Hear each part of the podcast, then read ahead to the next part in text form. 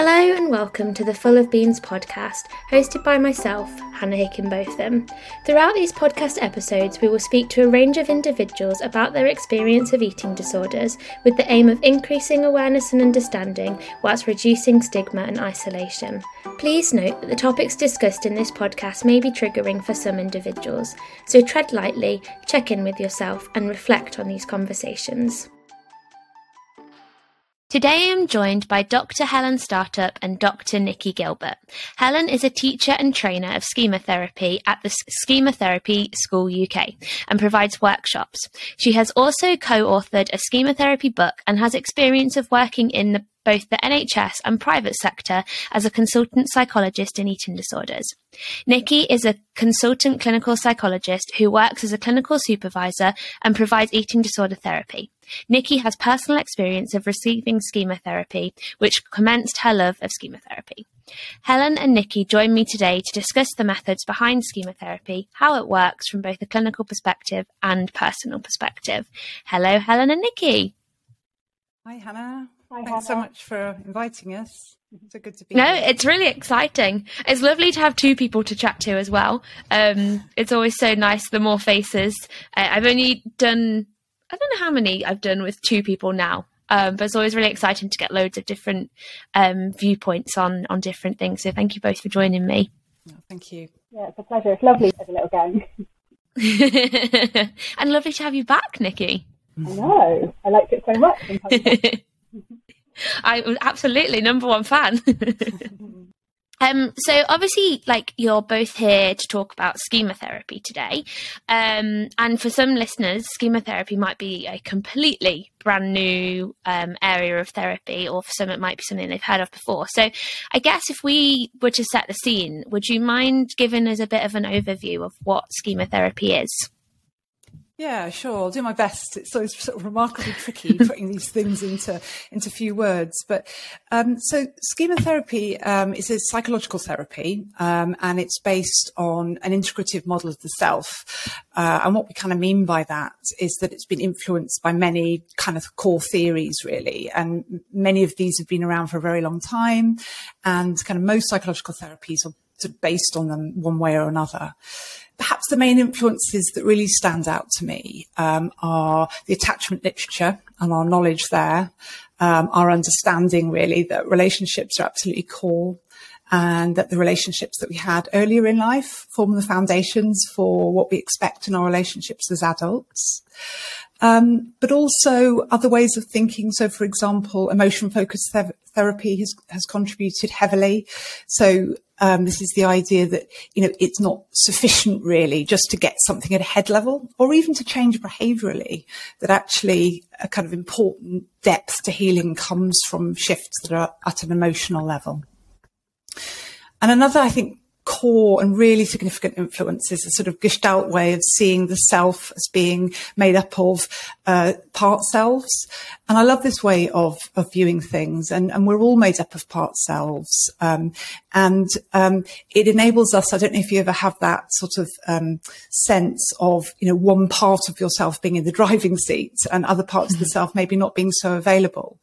And I find it a really sort of lovely way of helping people to understand how, you know, sometimes one of the goals of, of working is simply to get the self to communicate better with different sides of the self and to bolster different parts of the self. So, you know, schema therapy was developed in, by Jeffrey Young. Um, it's in its full form. It can be quite a long-term therapy, so 18 months or longer but it's also briefer models are being developed um, all the time. And, you know, it's been influenced by many different models, as I say. Um, and in terms of the kind of core change processes, really, I suppose I would say it's that the therapeutic relationships at the heart. It's not just important, but it's an actual vehicle by which people get well. Um, that it, there's a shared formulation so it's not just an understanding that's in the therapist's head or is inferred.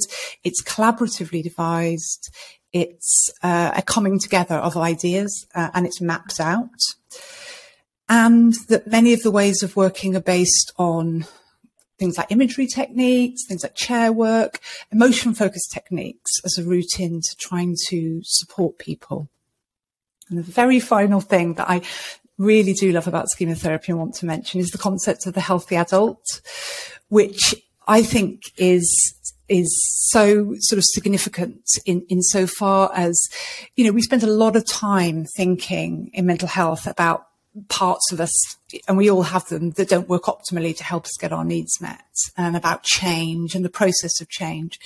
But one of the things about the healthy adult is, is about bolstering a side to ourselves that's got our back, that's on our sides, that can look on at the rest of us and can help us out. And we spend a lot of time in schema therapy helping people to have uh, a real resilience and a strength in this side that we think of as a bit of an organizer or as a healthy adult.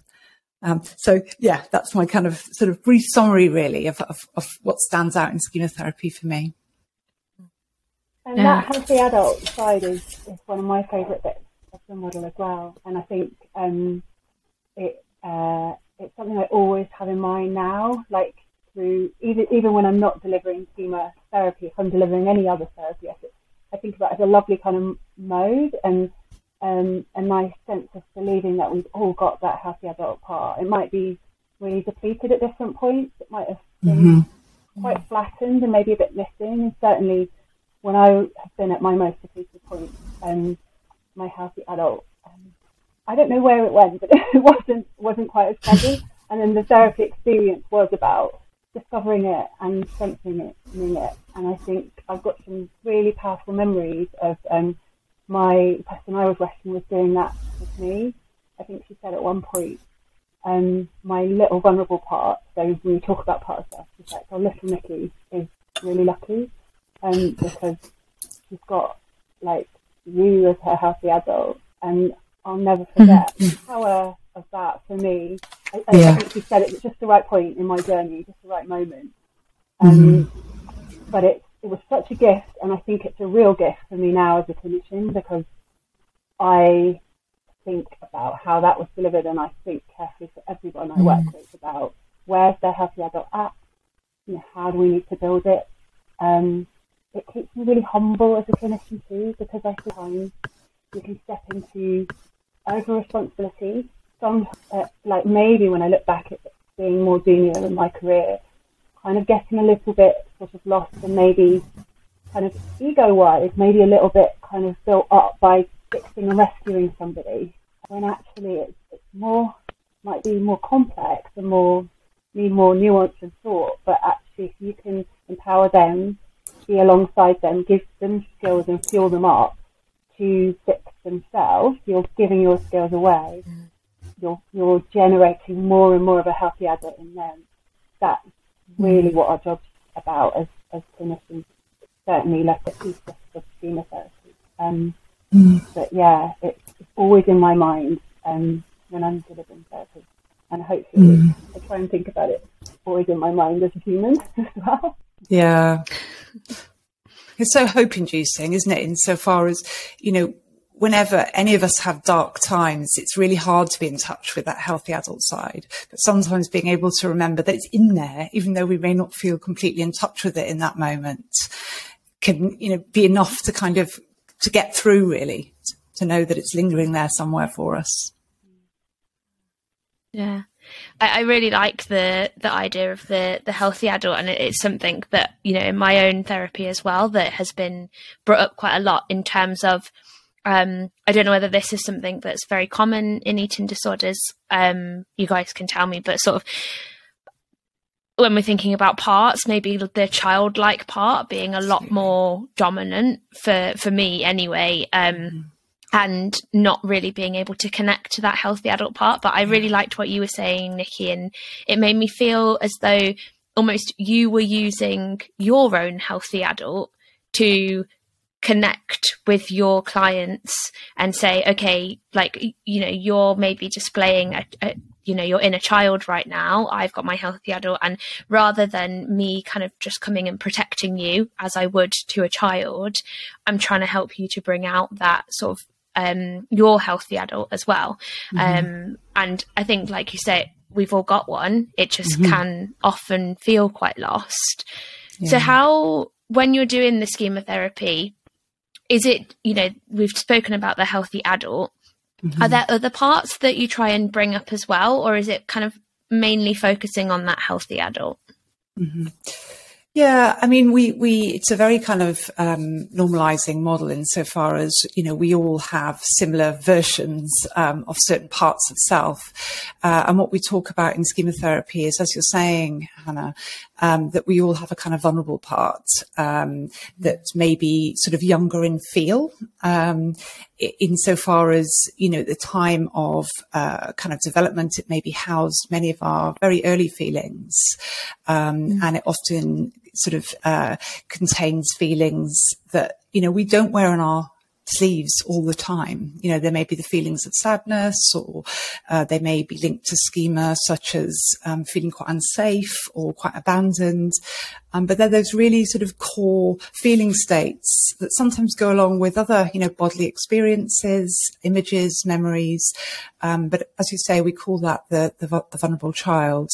And um, really then sort of Beyond that, we all have um, what we think in terms of as coping modes, um, which are really just all of our very best attempts to, you know, manage what's coming our way, to manage the um, pain of our vulnerability, um, and in you know, eating disorders, for example, we may have uh, a part of the self that needs to cut off from things, like a, we might call it a detached protector or the wall or something like that, which is the side of the self which tries to push down um, feelings um, that are painful. Um, we may also have another part of the self that we describe as quite overcompensatory, where you try to get on top of the difficult feelings. You try to be almost as opposite as some of the mm. schemas underlying it. So say, for example, you had um, a lingering sense or a worry about being good enough. You may overcompensate by being in quite a kind of perfectionistic mode, um, mm. or quite a sort of energetic, full on busy type mode.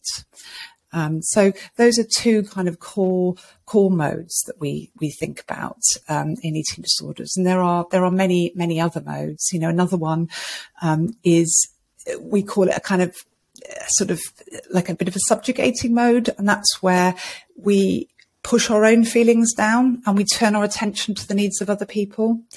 Um, and often, you know, individuals can be really acutely aware of the sensitivities of others and go very long ways to meeting them, but it can sometimes tip into being at the expense of one's own needs.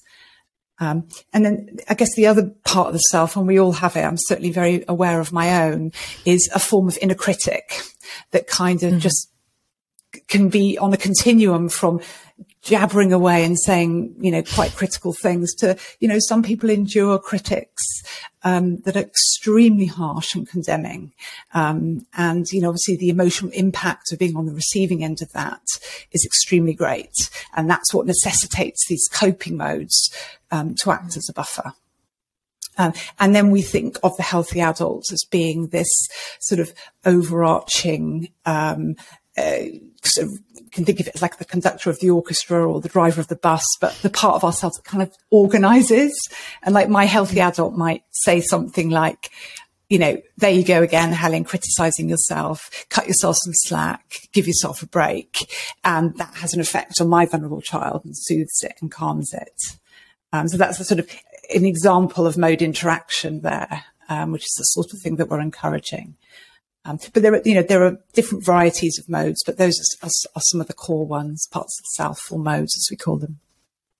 So when you're, because I mean, those modes, um, I can relate to all of those, um, and have seen, you know, I, am sure, regardless of whether somebody has an eating disorder or not, um, mm. they might have those modes, but I, they feel definitely really prominent in in an eating mm-hmm. disorder. So when you're I think one thing that I found interesting, um, sort of from speaking to a range of different people about different therapeutic modes, is you mentioned it at the start. It's sort of going deep rather mm. than mm. Um, I think you know traditionally we might look at eating disorder behaviors, but actually yeah. it feels like therapy itself within eating disorders is moving towards a going underneath and you know yeah. really looking at you know why do i have these behaviors? What are they serving me? And, and all of these different modes. Yeah. So when we're when we're looking at working well when you're looking at working with with your clients is it about creating that that healthy adult on a whole? Um, and kind of looking at those different modes in terms of mm-hmm. each sort of behaviors or do you kind of do it on a broad perspective to contribute to a healthier adult for them fully yeah, so uh, I suppose there's, there's, a few few stages in a way um, to how we would work, and you're you're absolutely mm-hmm. right that we all we all have modes. We could map any any one of us, and we would all sort of fit into a sort of slight variance of the same kind of things, really. Um, but I think that um, you know the first stage, in many ways, is to build awareness. So, and it's amazing, I think, how helpful it is to become aware of our mode relationships because modes aren't static. We don't sort of sit in a mode. We quite naturally flutter between them. And sometimes to become aware of that fluttering and particularly the mode sequences that may be linked, for example, to things that we might be working on, like um, more eating disorder ways of coping can be really valuable. So the first step in a way is to um, connect with a therapist uh, and to build trust and together to support kind of awareness building really of mm-hmm. core schema, where they emerged from, how they link to the unmet needs, um, how they show themselves, both in terms of the modes um, and in terms of the kind of core pain underneath that in the vulnerable child. Um, and then what we tend to do is to work. I mean, the ultimate goal of schema therapy is to support individuals to get their primary needs met in adaptive ways. Um, and so a lot of the time, what we're, what we're trying to do is to work with parts of the self that are getting in the way of that.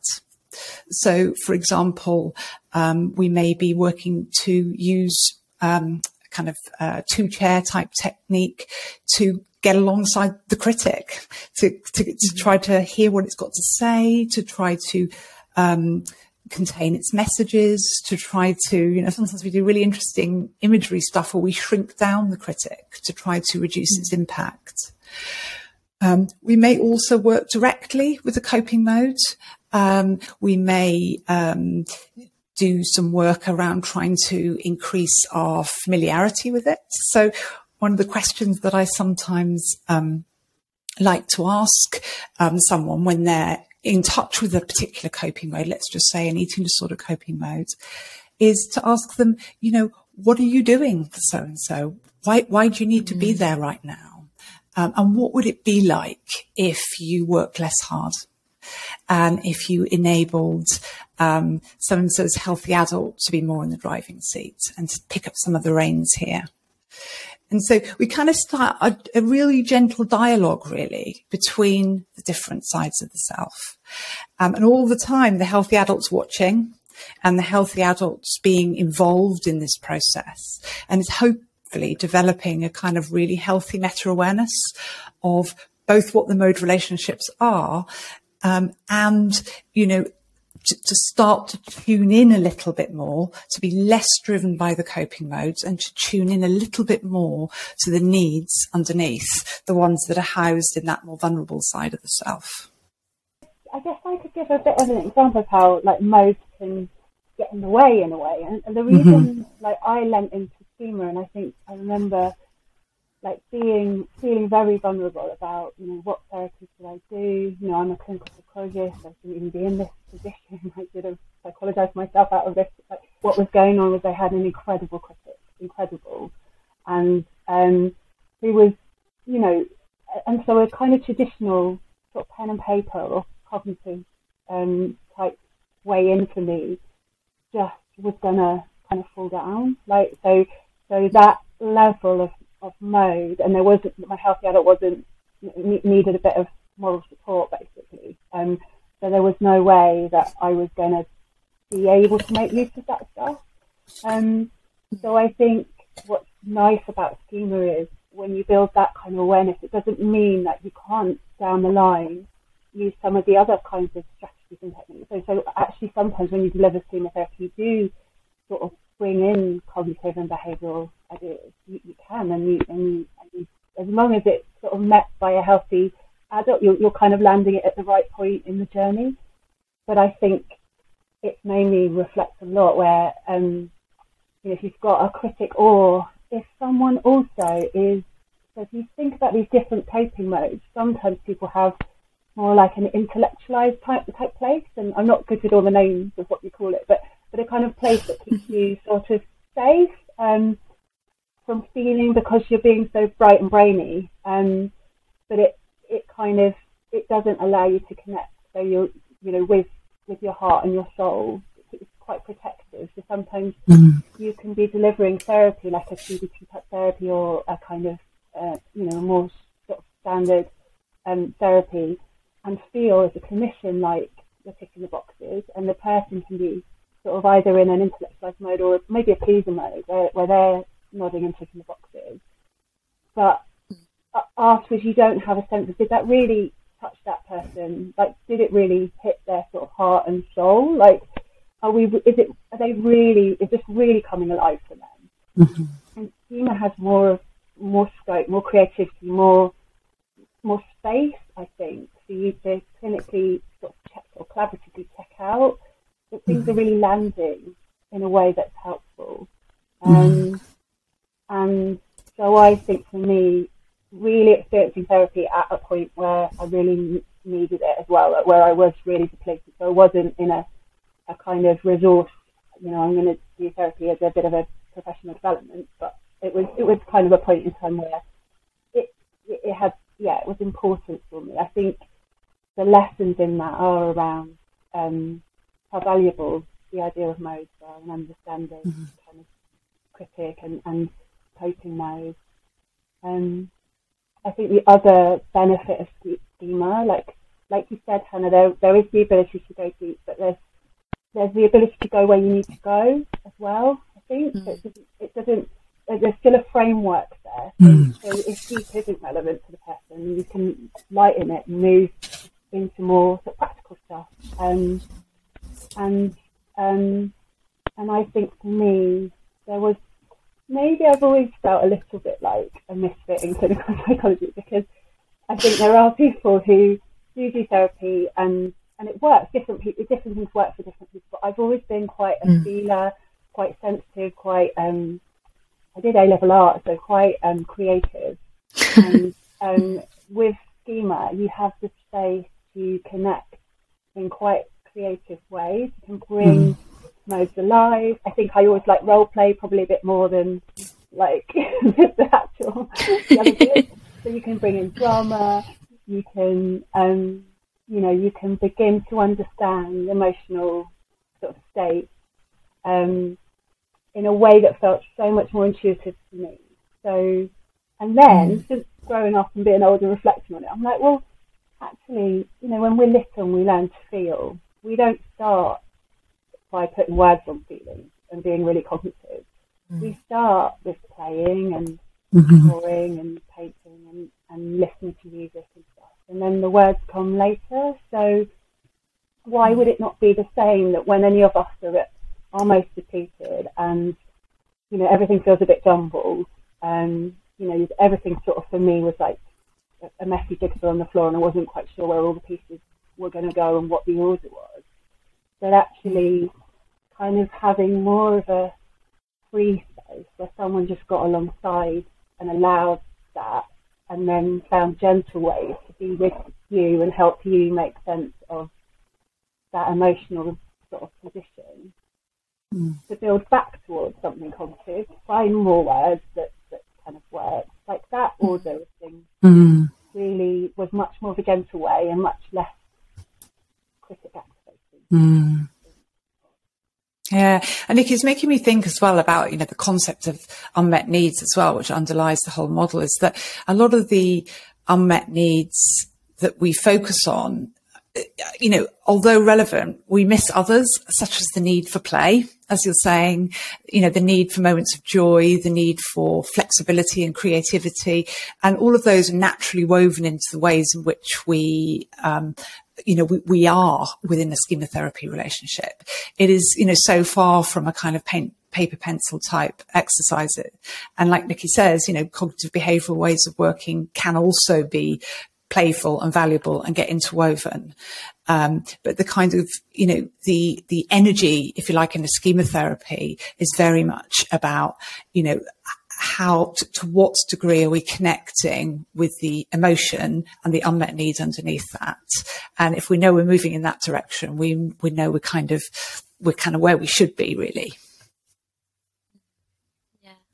I, I, just was just thinking when because um, one of my questions that I had for you was like, what's the difference maybe between schema therapy and CBT? Mm. And I think you laid it out so nicely in terms of okay, I don't want to make I don't want this to make it sound like I'm like pooing on CBT because I know that for some people it works really really well. For me, didn't. Um, but that doesn't mean it doesn't work for other people. But mm.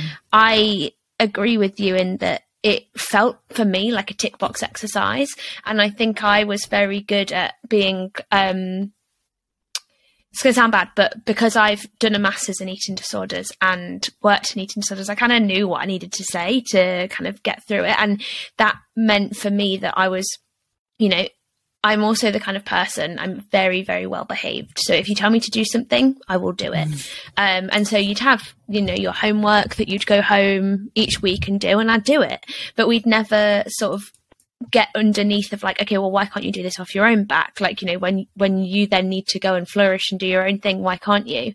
Um, whereas the more emotion focused therapy that I've done, um, and like you said, with sort of the more expressive stuff and the more creative stuff. I also did A level art, so I don't know whether that all adds up together or not.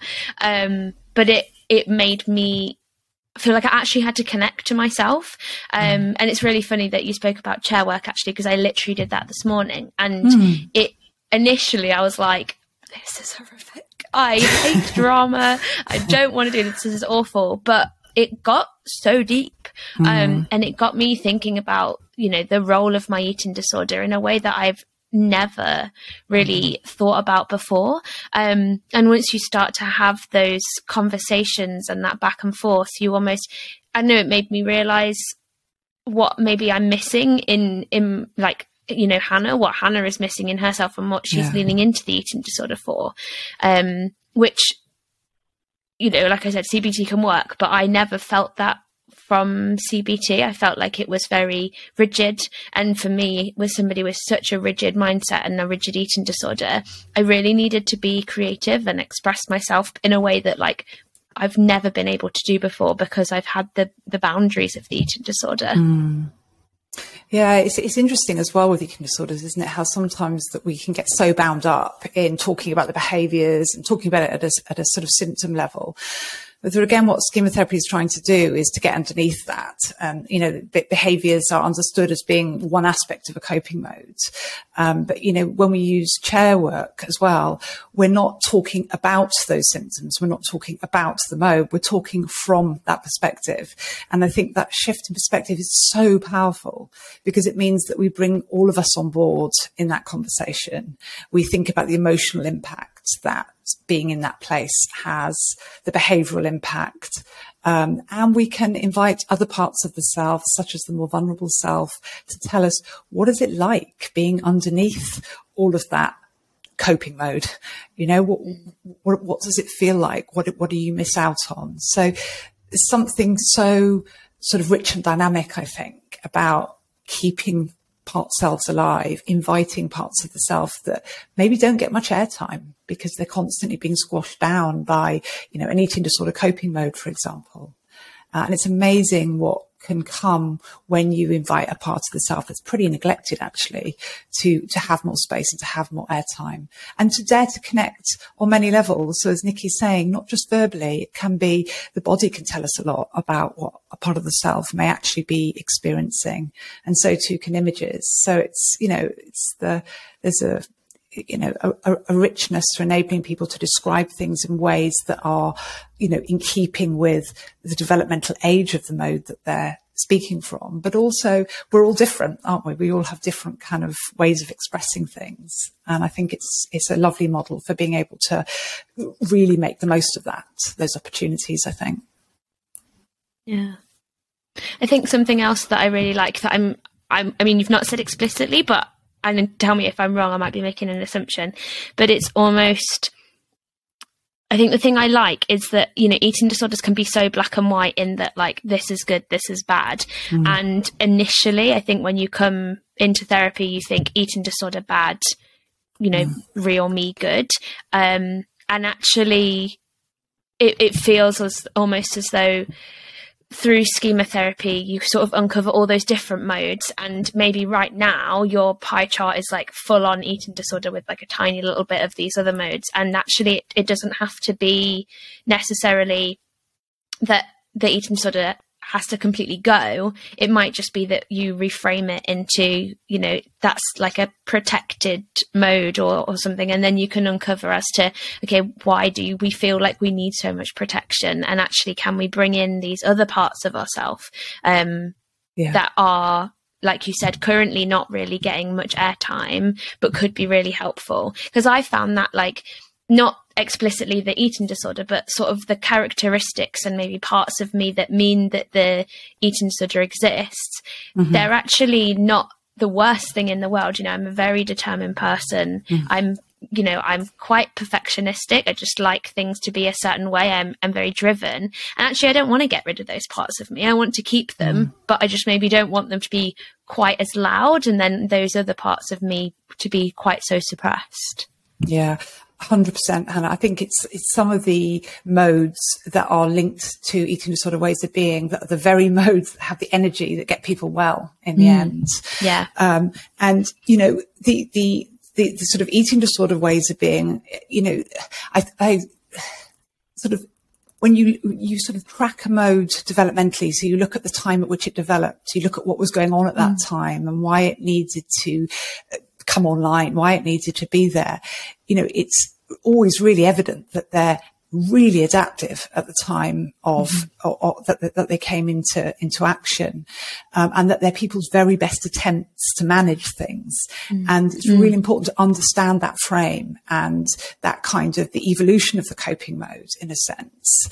Um, and then there can be almost like a you know from the perspective of, of a healthy adult, a kind of reconsideration really of which bits of this very powerful, energetic, driven mode do I want to really prize as being a valuable part of me and which bit has enough downsides that actually mm-hmm. I might want to to leave or find other ways of of of being of being. Um, so, you know, hundred percent. I think the whole concept of a coping mode and we, you know, the idea that we are all most of the time in coping modes. You know, this is what we do. We don't mm walk around with our core pain. That's too much for anyone. Um, but sometimes, you know, our coping modes can benefit from a little bit of tweaking here and there. Mm. Um, so it, it, very much moves away from this sort of, you know, absolutely right. That sort of dichotomy of good and bad is, is, is really, really unhelpful. Not relevant, really. I, I want to ask there, because you said about tweaking certain modes. Mm. So is it possible to create a completely new mode, or do you kind of have to stick with those modes that you kind of gained during that developmental period and then maybe embrace them, suppress them, or can you yeah. create completely new ones?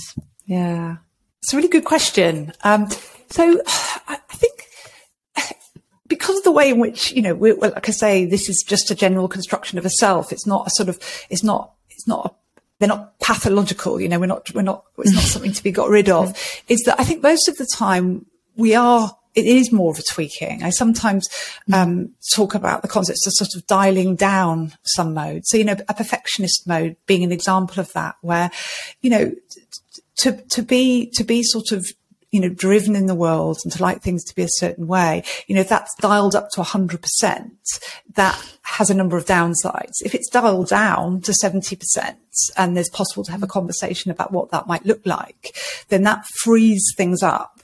And I sometimes sort of talk about what we're trying to do is just get a little bit of wiggle room from those coping modes because ultimately, the ultimate goal is for the healthy adult to be able to hear the needs of the vulnerable child. What do you need in that moment? And the difficulty is, is that if coping modes are turned up on full throttle, you can't hear what your vulnerable child is saying because you're too busy sort of, um, you know, in a people pleaser mode, say, or too busy in an intellectualizer mode that you've forgotten that you're actually exhausted, mm. that you want to break, or you've forgotten that actually, you know, it was tough, tough in the morning and you felt actually quite lonely at home. And it's that, it's that slightly dialing down so that there can be that greater connection with the unmet need and the emotional stuff that's underneath that. So I think it is more about tweaking, but it's not to say that, you know, with the concept of the healthy adult, it could be, you know, it can be more or less available to us. So, you know, I've had to work quite hard over the years to develop a, a healthy adult that has a compassionate tone to it you know, that mm-hmm. can speak um, gently and can guide me away from a critic, for example. Um, other healthy adults need to learn how to self-regulate, how to, um, you know, sort of take breaks, how to set different priorities. So th- there can be some learning that goes on, if you like, or some skills building. Um, but ultimately, I think you know, it's quietening that critic, which gives people a hard time, dialing down the reliance on coping modes so that there's greater connection between the, the, sort of core needs that we all have underneath and our emotional self and, and getting them met in healthy ways in the world. I was going to say, I, I kind of think about, so although we talk about no pen and paper, I've, got this, I've got this, still got my my mode map and um, but I, I kind of also think about it in terms of almost like when you first come in, um, or when I first sort of came in, my, my critic was really big, like, and had, mm. you know, parts, parts to it.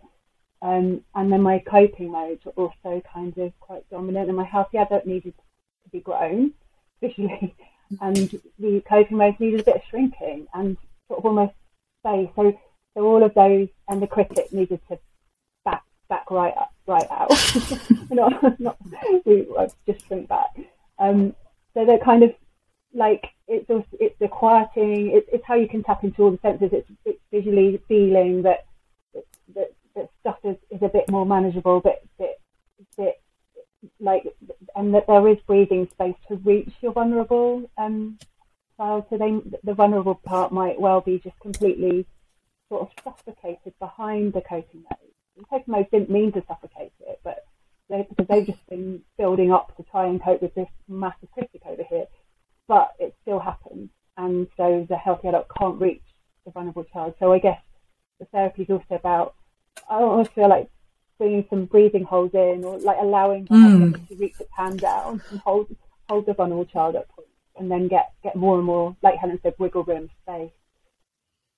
I wanted to ask because I think something that's very prominent for me, and I, I, I don't know whether other people will be able to relate to this, but it almost feels like in society, those sort of I don't want to say negative parts because you know we've said we're not going to have that like dichotomous thinking, but the maybe more perfectionistic, the that more critical voice, they often feel quite glorified in the sense that if we think about you know kind of everyday life at the moment it's it's mm. new year's resolution season and yeah. you know people are very critical of like i have to have this new year's resolution like i've got to better myself but it never feels as though i don't know i've never heard well i do more so nowadays but it seems less common to be like my new year's resolution is to be more compassionate for myself or to mm. be more kind to myself. It's always kind of you know i'm gonna i'm gonna go on this diet or like i'm gonna start doing this much exercise. And um basically what i'm trying to say is how did it feel to sort of move yourself from maybe quite a critical environment to actually developing more compassion and kindness for yourself? Because we do all talk about you know in society like self-care and all of this but without making this sound horrible in my eye and maybe this is just my perspective but it's almost seen as weaker um, and I think in society it's seen as almost a, a weaker personality trait than like the strong-willed, like you know, pushing through and keeping going. And I think that's what holds me back sometimes from allowing myself to be in those modes. It's because they're not seen as maybe as powerful or you know kind of admired in society mm-hmm.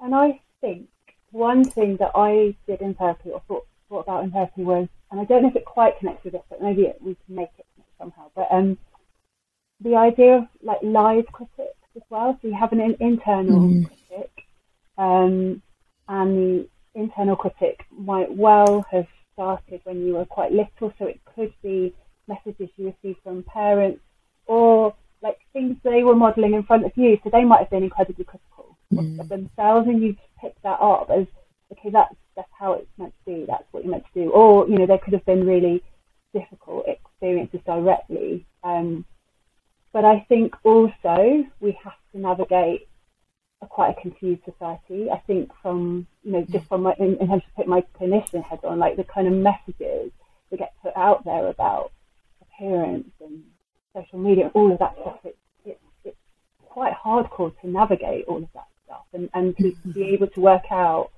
where those messages are coming from, whether they're helpful or harmful. Like they're packaged as healthy and helpful, but they're often kind of delivered in a very different way and received in a very different way. They come through a, a, a, a critic filter. Um, so I learned, I had to learn about um, when um, live critics were also reinforcing or, or live critical, like critic-inducing environments were also sort of making it very hard to ignore mm. my critics. Um, so I think that almost like the systemic part of things came in there for me, if that makes sense. Mm. Um, and that's where I think I needed my healthy adult to be quite hardcore and, and grow quite strong. And I needed my clinician, my, my, my therapist to model healthy adults with me, join me, help me get really strong to make sense of all of that noise because there wasn't just a, an internal critic, there was other stuff to, to navigate. And I think, yeah, so sometimes people need a lot more strength. So I've noticed that for people, so just translating that right into more of a, an eating disorder related um, scenario, we have environments that are more hard, you know, more difficult to navigate. So if you're an actress or, or an actor, um, if you're a model, if you're a pop star, like it's going to be much harder to ignore some of that pressure. Like that pressure is going to be really strong. So they're going to need incredible strength to sort of find their own ways of sticking two fingers up to that, or you know, just, just to kind of think of actually what's the truth for me, what's what's right for me, how am I going to do this?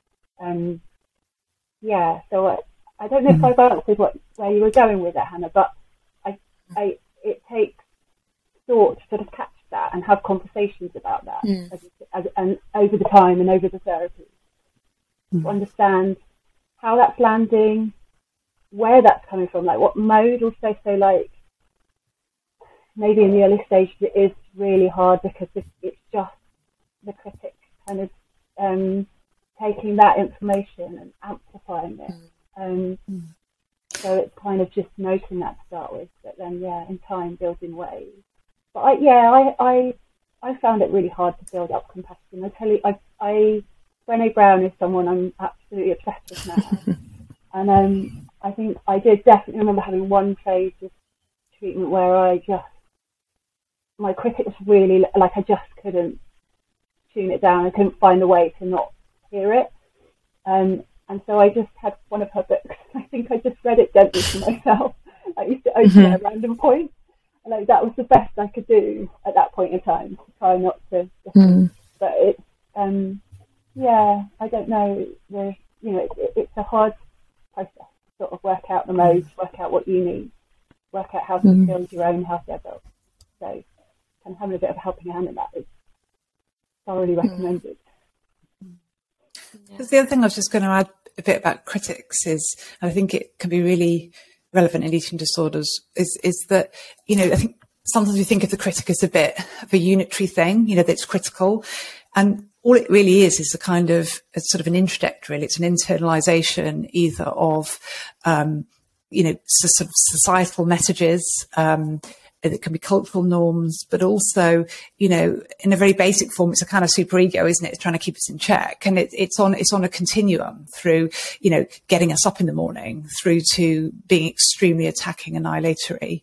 But it's also not always critical. And I think some uh, in, internal voices are quite hard to capture the essence of, and it's quite important to do so because it's it, it they can be so automatic and sort of get under the skin somehow that they can be hard to hear. So you can also have an internal dialogue that's really guilt inducing. You know, really compassion. Um, do, do, you really think that you deserve that? You know, shouldn't you be working harder? That kind of thing, or just subtly invalidating. You know, do, is, is, that the case? You know, do you really feel that? Have we got that right? Um, maybe you need to think again on that one.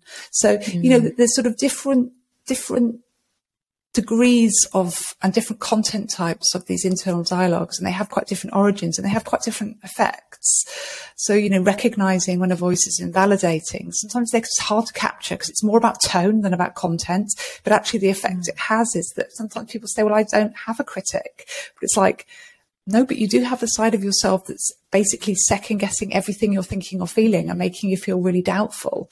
And that is a tough, that's tough to be on the receiving end of. Um, so, yeah. you know, and how we would work with a critic of a different variety is slightly different. So, you know, yeah, I just think there's something about trying to really listen really carefully to that inner voice and, and to try to, to get a sense of it together. Because remember, the individual's so used to hearing it, it can just feel automatic. Yeah, I was going to say, I think that's a really interesting point in almost in terms of like the normalization of it all.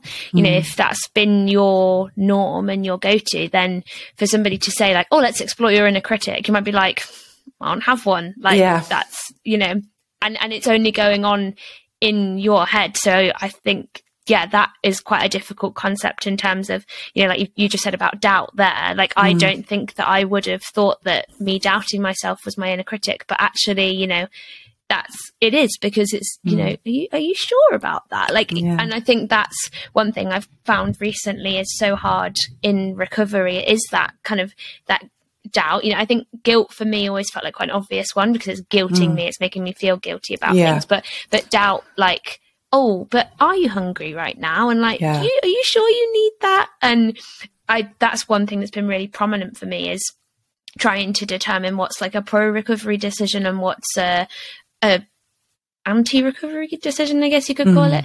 Um, and for, like as an example, this weekend I was going to see a friend uh, and going away for the whole weekend, and I literally had to sit on the floor of my bedroom and just like weigh up what was going on because I was like, part of me was saying, you know, if you go, then you might not kind of engage in your meal plan as much because you're out of your comfort zone and that will feel scary. So you should definitely stay home. But then mm. the other part was like, but no, you should go because you want to see your friend and that will be really good for you to connect. And I was like, yeah, but now you're withdrawing if you don't go. And it was, it was mm. so like messy.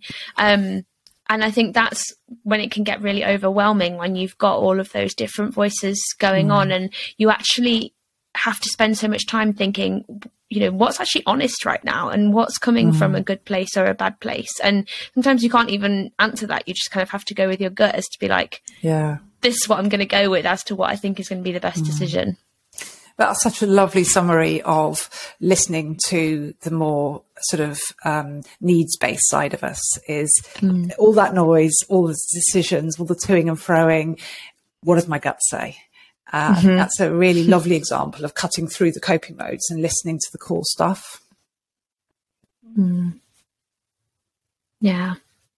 Um, and I wanted to ask you also about your schema therapy school, mm-hmm. um, because you know I'm sure people listening to this may be very interested in finding out more. So, what sort of was the idea behind that? Why did you develop it, and and what's the sort of goal behind the school?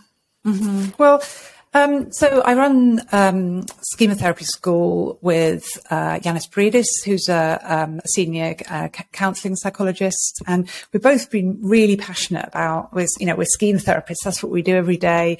Um, we're also sort of supervisors, um, and we've always loved training. Um, and I think our wish really was to train others, is to be involved in building a community, really, which is what um, schema therapy school has become. Build a little community of people who have a shared passion. um, and to really make our training sort of in keeping with the model that it's experiential, it's lively. We bring ourselves to it. It's not intellectual exercise. We put ourselves on the line. Um, and as a result of that, you know, it generally feels like a privilege to me, sort of other therapists to connect quite deeply for people to talk about their own stuff, their own experiences, their own therapy journeys, as well as, you know, their own passion for the clinical work. You know, it's, it's definitely not a training for the faint-hearted kind of thing. You know, there's a there's a real expectation of throwing yourself in, but you know, we've we've you know, really thoroughly enjoy um, offering our training. Um, and and yeah, like I said, I think we feel like we're building a little community of people interested in learning about schema therapy full in terms of the full accreditation training, but also people who, you know, want to learn a little bit more about, you know, a specific angle of schema therapy, like you know, like schema therapy and eating disorders or schema therapy and trauma or you know, whatever it is. Um, so yeah, we've been going for quite a few years now, um, and you know, really, really enjoying the journey of it.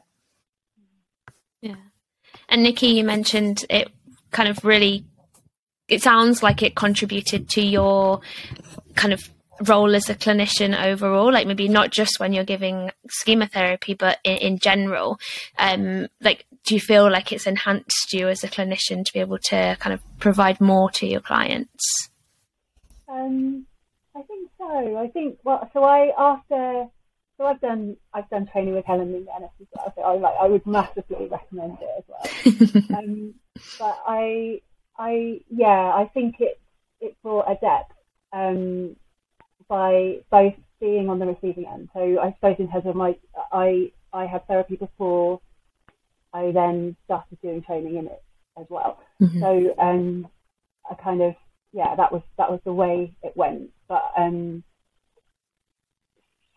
so I think both both have informed my practice, um, mm-hmm. and um, it's hard to say, isn't it? Like I, I, I, maybe like growing as a as a clinician over time as well, you get you get wiser.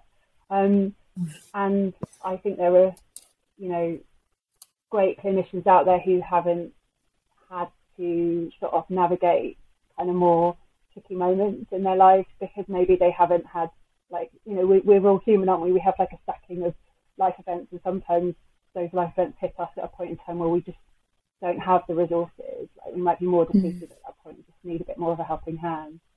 Um, so I, I guess it doesn't necessarily mean that you know if you haven't been through that kind of thing that you, you don't have stuff to bring. But I do know that yeah like there's been something very important for me um, about being on the receiving end, and then mm-hmm. um, you know it, it's kind of been a springboard into kind of knowing more about it, it touching my heart and soul, kind of, but being able to think about how to touch other people's hearts mm-hmm. and make make really making sure therapy resonates with people. I think I think that's what it's done for me now. It's whether I'm doing schema therapy and more formally or delivering, you know, treatment that's relevant, you know, in another way for, for the person I'm working with. I'm always mindful of you know, how's this landing and you know, is this the right fit for them right now? And how do we make it work? I think I often ask people at the end of sessions about kind of what's really resonated, what you're going to take away, and not in a homework way, but like how are we going to make this come mm-hmm. alive for you between now and next week? Yeah. Um, yeah. Yeah, I think, you know, like I was kind of saying about the CBT, in that it works for some people, maybe not for others. Um, I think it's very similar with when clinicians have been on their own journey, whether that is, you know, a therapy journey specifically or, or whatever, you know, we've all had ups and downs in life. But I completely agree with you in that I think, you know, whether it's going through an eating disorder or going through therapy, it just gives that other element of sort of understanding. Um, and, you know, I've found when I have been working with therapists that it's, yeah, it's, it's just kind of helped them to understand how I'm feeling. Um, but also I'm not, I, I don't want to sit here and say that, you know, I'd never want to work with a therapist that hadn't gone through their own therapy or whatever. I just think it it's that I think it's that self development piece, isn't it? And whether that's you know going to loads of CB um, CPD trainings or having therapy yourself, you know, um, you all have to have supervision, so that's kind of a, a self-reflective thing anyway. Um, I think those developing those sort of skills really allows you to then give back to to the people that that you're working with. Um, yeah, well, it's definitely part of our ethos at Schema Therapy School mm-hmm. that we really sort of we we obviously it's from no benefit to enforce it, but we sort of strongly encourage that therapists, mm. you know, launch into their own therapy for all the reasons you said, Hannah. You know, mm. there's yeah, it's an it's it's an experiential person based therapy, and it's really hard to do that without having you know put put yourself into it as well. Um, mm. Yeah, so yeah, support that idea entirely. It's really nice to sort of say that out loud because I think you can feel quite vulnerable as a clinician when you um, mm. when you do need to lean into kind of um, therapy. And I think we don't talk enough about the strengths that come out of it um, mm-hmm. and the growth that comes out of it for people.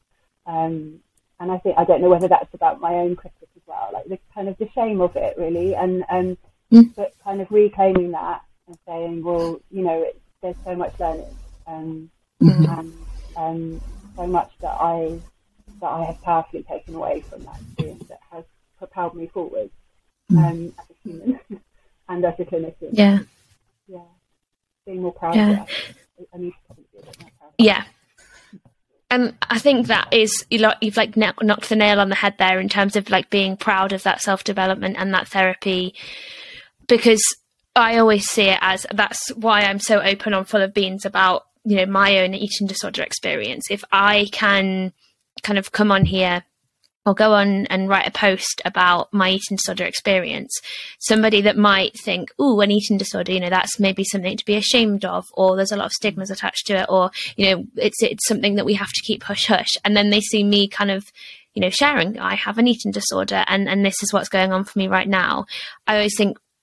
I saw somebody put the other day on Instagram. it's like, I I'm recovering loudly so that somebody else doesn't have to mm. suffer silently. And I it I loved it so much mm. because I was like, that's so true. And I've had so many people say to me, like, you know, is it actually positive for your recovery for you to do this? And I actually think it's really positive for me. Mm. Um, but also it's, I'm hopeful that it's helping so many others as well by me sort of sharing my experience and then being like, oh, maybe there isn't something to be ashamed yeah. of. Absolutely. Yeah. Well, thank you both so much. Um, I have enjoyed that so much. I think that it really resonates with the work that I'm actually doing currently with myself. So it was really cool mm-hmm. to kind of talk to you about that. Um, I guess if people do want to learn more about schema therapy um, and about the work that you both do, where can they find you both? Um, they can certainly contact us at the Schema Therapy School. So we have mm-hmm. a website. It's just schema, www.schematherapyschool.co.uk. We, we're there. Our contact details are there. Um, yeah, and we can we can sort of connect connect up definitely via there. So yeah, it'd be lovely if people want to get in touch. I'll put that all in the show notes for people so that they don't have to scribble it down with their pen and paper now. Lovely. Um, but yeah, thank you both so much. It's been really lovely to chat to it's you. It's been a pleasure. Thank you, Hannah, for having yeah, us. Absolute pleasure. Lovely. Yeah. Thank you. If you enjoyed listening today, you won't want to miss next week's episode, so be sure to subscribe. Eating disorders are crippling illnesses, but with the right support, they can be recovered from. We really hope you enjoyed this episode, but if you require more support right now, please look into charities such as First Steps and Beat for support or talk to someone you trust.